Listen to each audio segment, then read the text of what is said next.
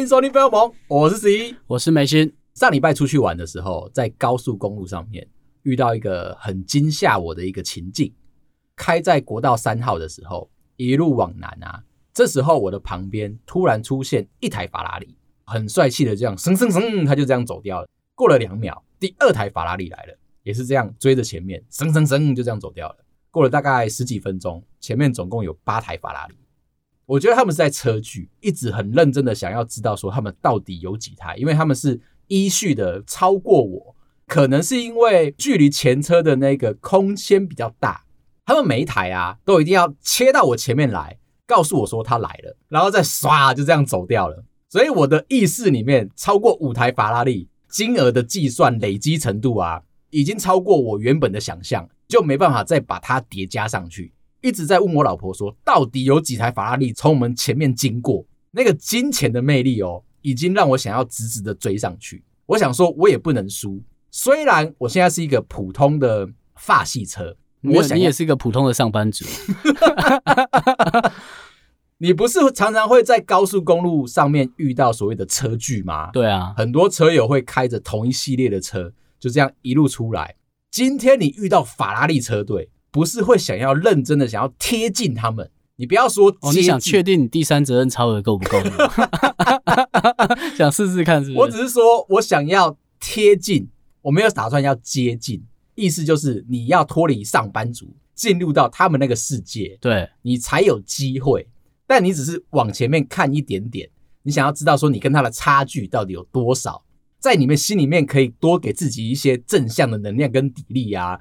不要觉得说他们那一群人聚集在一起就只是金字塔的顶端，告诉你自己说，虽然你现在只是这样子，过几年之后或投胎之后啊，就当我这样很认真的追着他们，哦，他们的速度真的快，那个油门一踩下去，声音一出来，他就把你抛得远远的。但我想说，我不能输，接近他们是一件很重要的事情。他们有转头跟你讲吗？这是意大利、法国的差距，还想追啊？我们都在欧盟里面，不要把它当做是一个好像价格带的切分。但是我们是同种同源同血系的嘛？哦，这是阶级的区分，这不是价格带而已。我就不管，我想要告诉他们说，我也是有品味的人。意大利的跑车，我开法国的轿跑车，没有落差的那么大。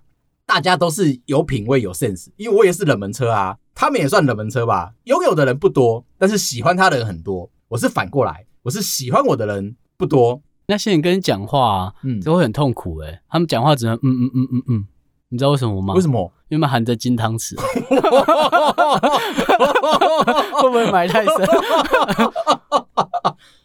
我应该也想要含住，所以我就接近了。就当我认真的在开始数着他们到底有几台车的时候。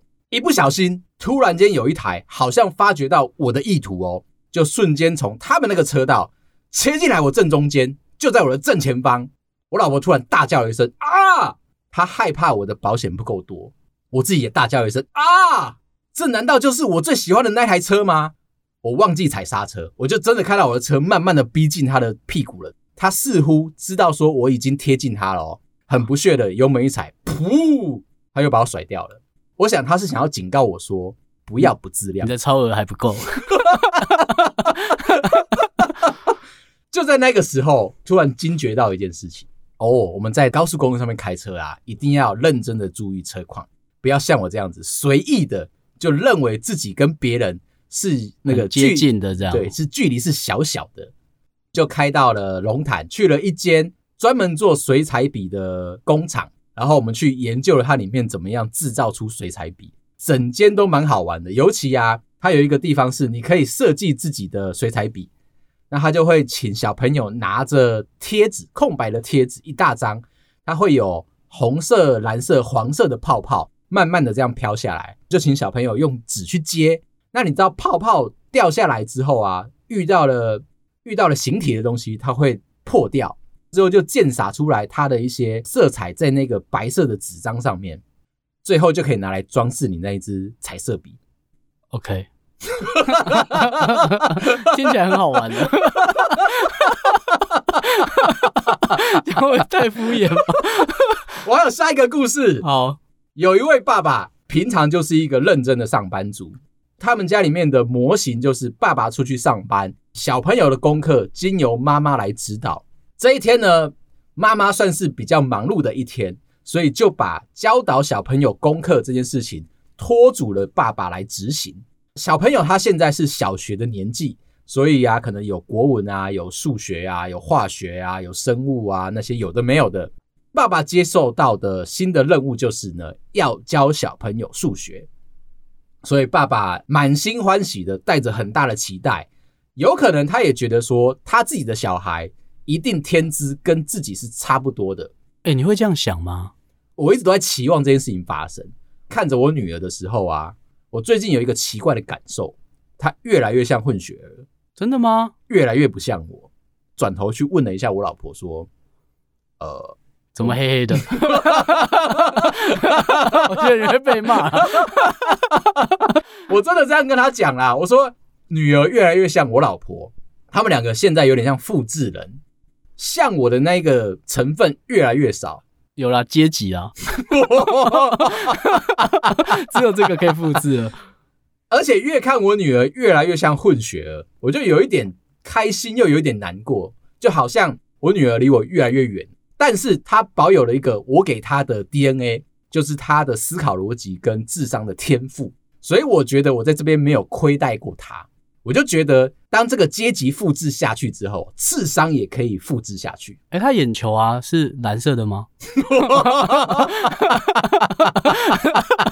我只是想确定一下，智商是不是你的？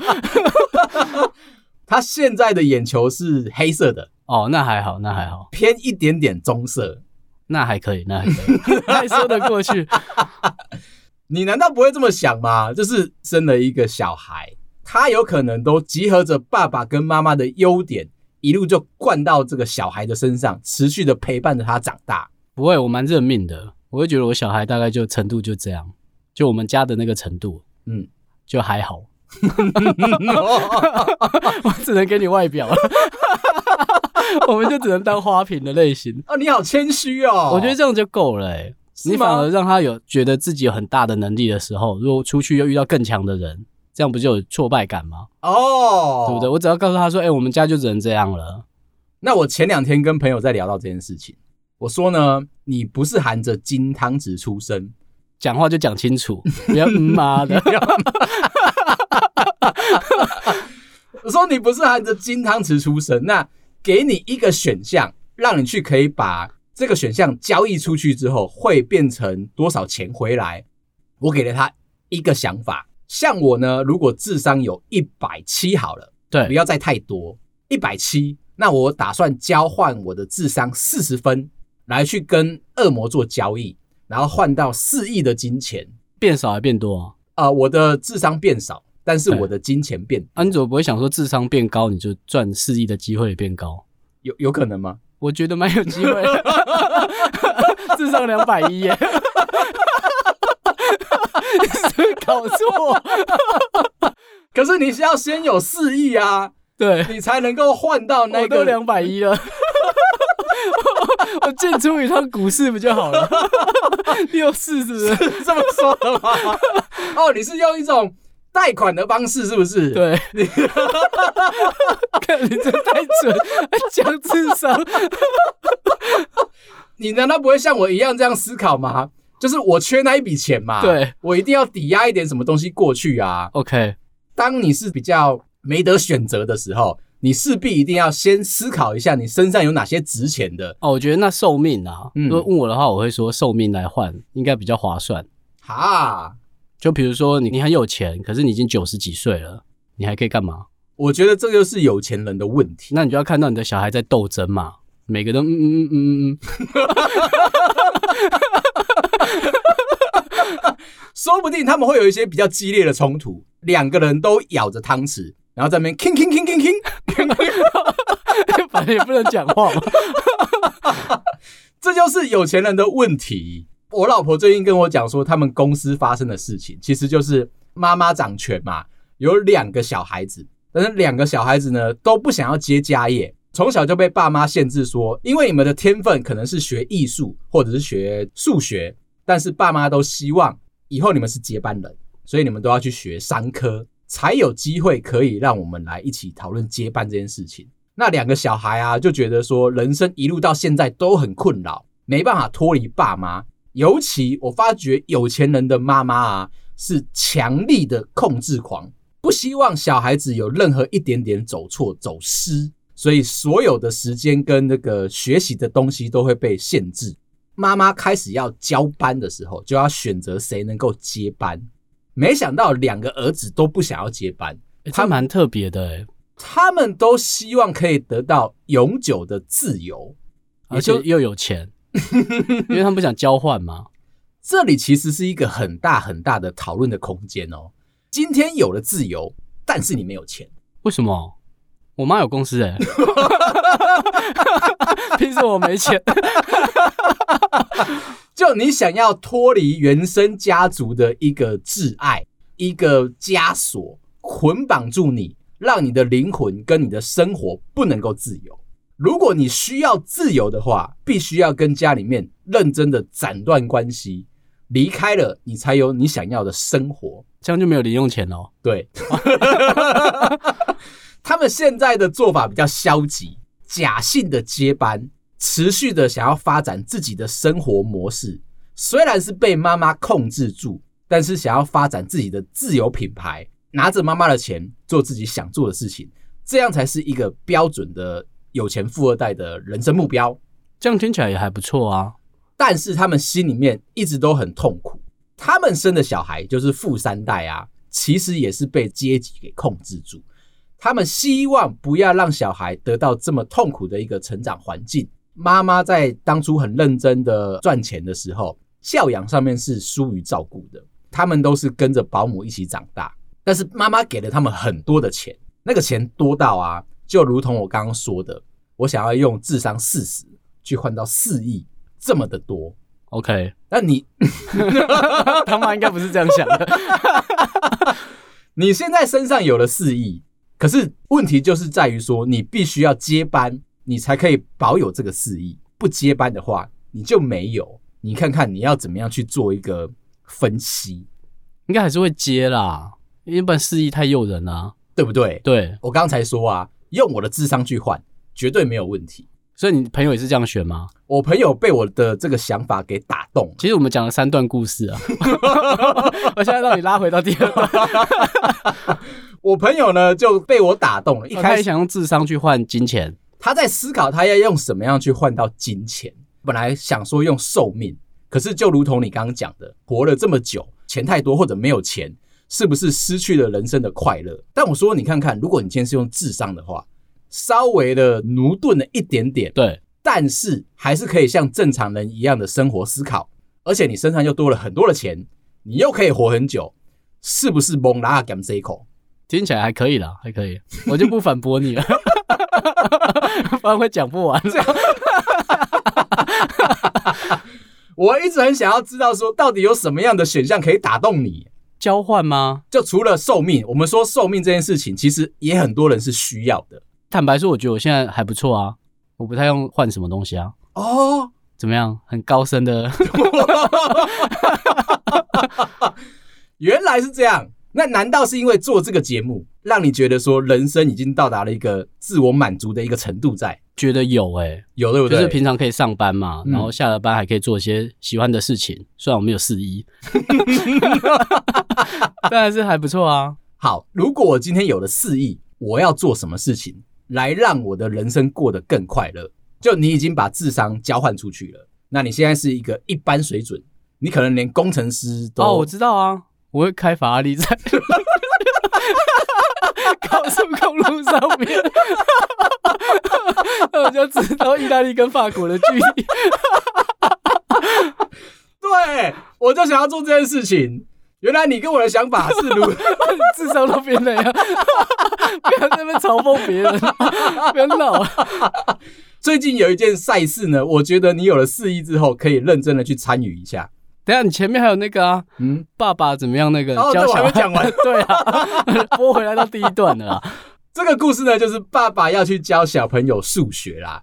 他觉得小朋友的天资应该有遗传到他，只是没想到，这可能是他这辈子第一次教小学生数学。他大概花了三十分钟，他的儿子一句话都听不进去，已经在那边转笔啊，在那边叹气啊，在那边无奈啊，在那边啜泣啊。爸爸觉得说，小孩怎么会这么的不受教？明明这么一个优秀的人在教导你数学，你又是我儿子，你应该要听得懂。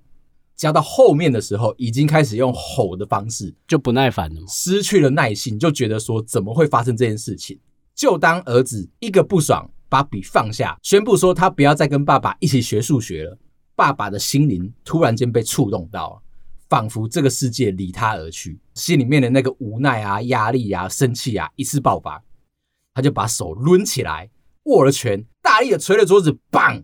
救护车来了。为什么？啊，爸爸的手骨折了。这样就骨折了，这样就骨折了。因为你知道，爸爸可能是一个文弱书生，平常没有这么大的力气跟这么大的宣泄的能力，已经算是他用尽全力做。这通常都在年终的时候会发生哦。我理得这么差，就跟我去敲那个木门是一样的道理，对不对？但是我没有骨折哦，我这个人是老当益壮。我之前有同事骨折啊，敲了又不止你。这个爸爸也是遇到了同样的瓶颈，救护车来了，把爸爸抓了去送急诊。有新闻媒体来访问爸爸，问他说：“哎，你怎么会突然之间觉得说一股气冲不过去，你就对着桌子发脾气？”爸爸忏悔，爸爸说：“好家在今天我是对着桌子发了脾气，骨折的是我自己，我觉得没有关系。今天这一拳如果抡在我儿子身上，到时候骨折的是他的话。”我更良心过意不去，也不一定啊，可能还是他自己骨折。接下来我就要认真的讲我想要说的故事。你有了钱之后啊，最近有一个卡达的足球世界杯，很值得你去参与。我以前去看世界杯的时候啊，发生过一个算是有点抓马的小剧场。哎，你这么热衷哦？我觉得那个是一个国家跟国家之间的一个盛世比赛啊。我其实蛮喜欢参与哦，这种赛事你就会看，这种赛事就会看。那如果今天是兄弟跟乐天的话，嗯，小心，你讲了两个球迷比较多的，我就比较怕，我就会去看。你就讲何库啦，何库跟台电，好不好？我就会去看啦啦队的比拼，对，因为那个对我来说才是比较有吸引力。这样可以，这样可以。只要是遇到这种国家级的赛事啊，我都会参与。那我参与的方式呢，用力积极的帮他们下赌注，我都会用我的直觉啊去选择说，我认为哪一队会赢，而且我是不看任何的赛评，不看任何的资料，全部都直觉，全部都直觉。为什么我这么相信我的直觉？就是因为我喜欢我自己。你今天如果认为自己啊，不值得在你身上多放一些相信的种子的话，你每次去赌就一定会输。你这时候是已经智商被降成一百三的时候，我确定一下。既然我都不看任何的数据统计，那你就只是看说这个国家你喜不喜欢？两队在比较的时候，你会选谁赢嘛？选你喜欢的那个国家。我觉得有一个部分你是被算是被暗示的。那一个国家被新闻报道很厉害的话，耳朵里面就会一直听到那个国家的声音。那日本跟南韩打，你会支持谁啊？我推日本。那日本跟德国呢？我推德国。那你智商没降啊？重点是在赢吧，不是在输吧？我是怕你选喜欢的啦。哦，没有没有没有没有没有，今天你去赌了，你必须要赢钱了，回家你才不用跪算盘。哎，你老婆会支持你去玩运彩吗？我们在世界杯的时候，我们会一起去玩运彩。那他自己也会下？对，然后我们都会对赌。这边就很考量你的智商哦。跟老婆在做一个比较的时候，到底是要赢还是要输？这一题应该是看谁的赌注大吧？比如说，我们都去买啊，我们都去买比赛。刚刚讲的，他买南韩赢，他买五百；我买日本赢，我买五百。那你会希望南韩赢还是日本赢？原本我会希望日本赢。但是当我跟我老婆一起去的时候，我就在心里面祈祷说：“我今天是错的。”你长大了，经过了生活的很多累积出来的答案哦，我们还没有结婚之前啊，我们只要去玩运彩，都希望我赢他。哦，你希望他崇拜你吧？我的个性很幼稚，我希望说我是对的，即便没有任何的数据参考，我用直觉就可以碾压这个赌局，让他来崇拜我。但是一直都事与愿违，一直都搞不懂为什么人生会发生这么多困难的事情。没想到我赢了之后，我还带他去吃盐酥鸡，我还被骂，他会告诉我说为什么会赢，凭什么觉得你会赢？赢了之后你又请我吃盐酥鸡，你这不是羞辱我吗？对。这是你不懂事的时候嘛？现在陪他去玩运彩的话，我都请他先选。即便我赢了哦，我也不能大声张扬。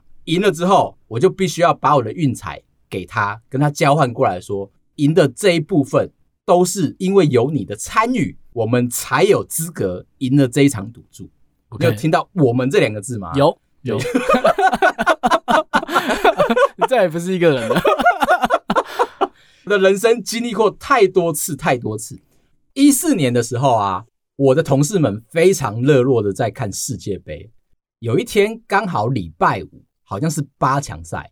为了那个八强赛，我们提早了两个礼拜就去订了运动餐厅，而且大家都说好哦，呃，因为我们不确定是哪一队打哪一队嘛。当天每个人都要带一个赌注到现场，现场摊牌，如果谁赢了，就要付那一桌全部的酒钱。我觉得蛮好玩的，对，大家都很期待，谁赢谁输都不是重点，重点是有参与。一票人大概订了二十几个吧，大概七点的时候，我们到了东区的一间运动酒吧，外面已经挤满了人，都有自己的心情想要进去参与。安排的人走到了柜台前面，跟他说：“哎，不好意思，我们有定位，然后我的名字是谁谁谁。”所有的人引颈期盼，想说：“我等一下赶快冲进去，八点的时候就要准备开赛了。”柜台看了一下他的本子。一路的这样子扫扫扫扫了大概三分钟，先不好意思，请问你的名字、你的电话啊？讲完了再扫了一次，不好意思，没有你的位置，可能是当初说要定位，但是后来又想说人数还不确定，就说那我先想想，结果他忘记了，接下来他就以为定位已经完成了，整个定位都没有让任何一个人可以进去，我们所有的人啊，没有特别觉得说难过哦。我们就手机全部人都拿出来，然后开始边看着手机，边在外面等待后位。柜台跟我们说，如果你们想要进去的话，也许十点就有后卫进去，因为当初是八点打到十点，十点再打到十二点。我们想说啊，还有下半场，那大家就拿着手机开始在那边等，二十几个人就站在门口。刚好那个时候是我做手机最厉害、最兴盛的那一段时间，手机一拿出来就开始那个。都是你们那个品牌的人一起去看的吗？所以我们还是在这边跟所有的台湾人诚挚的道歉。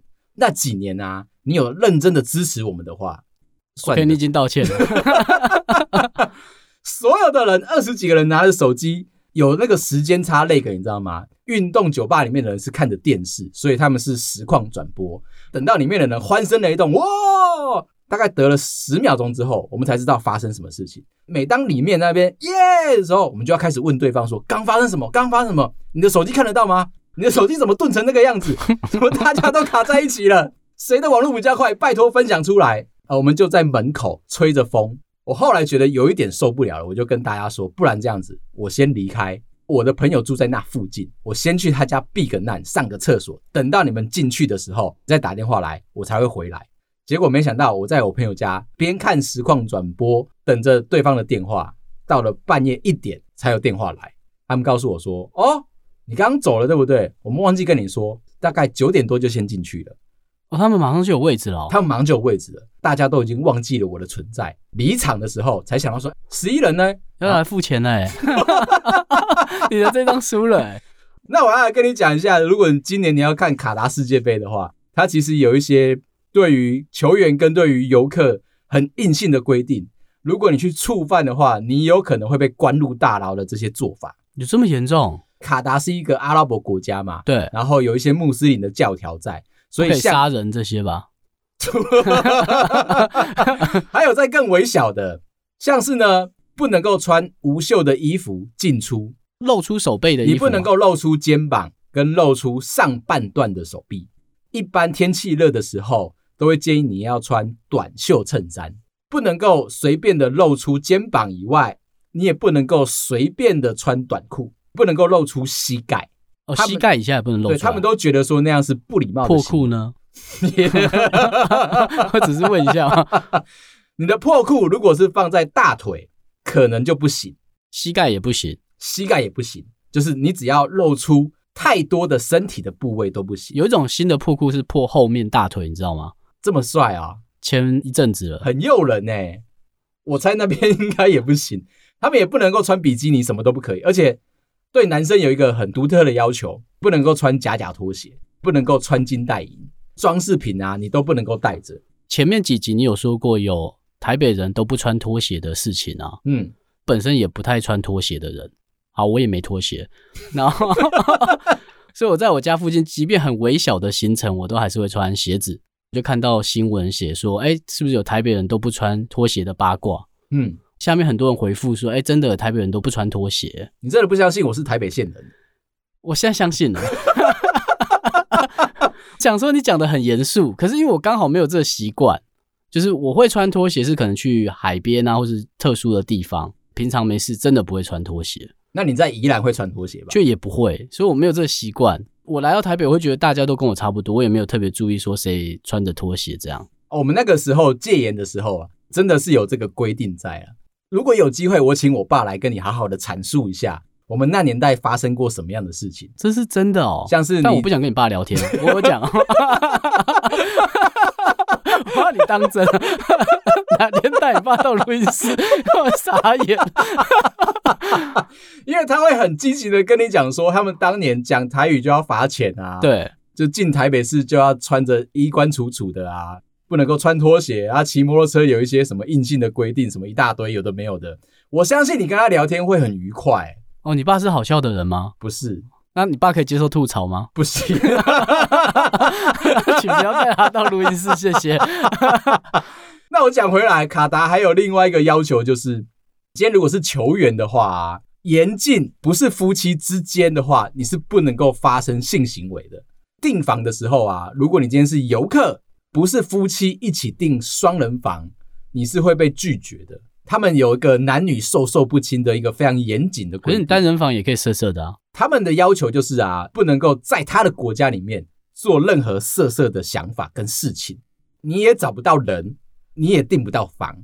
一个人去看球赛，你就是乖乖的一个人去，然后穿着白色的短袖衬衫，对，然后衣冠楚楚。哦，所以晚上睡觉会有个人盯着你看，这样 不可以色色的，完全不可以哦。球员不可以以外，游客也不可以。再来就是他们有禁酒令，到了卡达，你虽然想要色色的，但是没有酒可以帮你助兴。在那个国家是完全买不到任何的酒。到了赛场，他们有说稍微通融一下，可能会在赛场里面做一个快闪店，有点像是你去看棒球的时候，美国看大联盟棒球的时候，不是会有啤酒小姐啊？对啊，对啊。然后你买一杯，他帮你灌到爆这样子，可能会在球赛里面有这样的一个服务，但是一瓶啤酒要卖你十七块欧元以上，禁止你说你要做这个东西啊。如果你今天喝了酒，走到了外场，抓到你闹事的话，要赏你。八十下的鞭刑，鞭刑哦！你那个柔韧的屁股啊，要被甩八十下，有可能会让你坐立难安。接近女色的话啊，就有可能被抓起来，抓进大牢里面关起来。到了别人家做客的话，一进门要先跟里面的长辈问好。再来就是女主人或者是任何女性的话，不能够靠近对方大概一只手的距离，太靠近的话，他可能会就会叫警察。大家就会讨论一件事情。即便是同性，你也不能够亲脸颊。可是你看看，很多球员在进场的时候要唱国歌之前，不是会一个一个进场吗？这个时候球评就会很开心的介绍啊，他是谁啊？进场的球员会跟前面进场那个球员来一个拥抱跟脸贴脸，说不定这是一个灰色的地带。也许那边如果觉得说太严格的话，就会禁止这件事情发生。今年如果你要去看卡达世界杯的话，到底会有多么的严肃？你就可能不会有任何的啦啦队。最重要的一点就是不能够翘二郎腿，在卡达你不能够吃饭的时候把你的二郎腿翘起来，这个做法当地人认为你是一个挑衅，他们不信二郎神，是这个概念吗？二郎腿还真的是二郎神发明的哦，真的假的？我真的乱讲的，还真的是当初的二郎神啊，似乎是一条水龙啦，反正他就是掌管着水这件事情。大禹治水的时候，不小心把脚弄受伤了。其实有所谓的大禹的步伐，叫做禹步，做法其实就是大禹盘着一只腿到了另外一只腿的膝盖上面。你是认真讲哦，嗯，然后在那边跳啊跳啊跳，你是不是不在乎？因为你太随便讲了。你马上可以讲出这么有深奥的。我有去研究，我如果跟你说卡达不能够翘二郎腿，嗯，那你也就只是知道这件事情。但我跟你讲说。二郎腿其实是二郎神发明的，嗯哼，那你就想要知道说，为什么二郎神要做这么别？我还是会想知道卡达为什么不能翘二郎腿，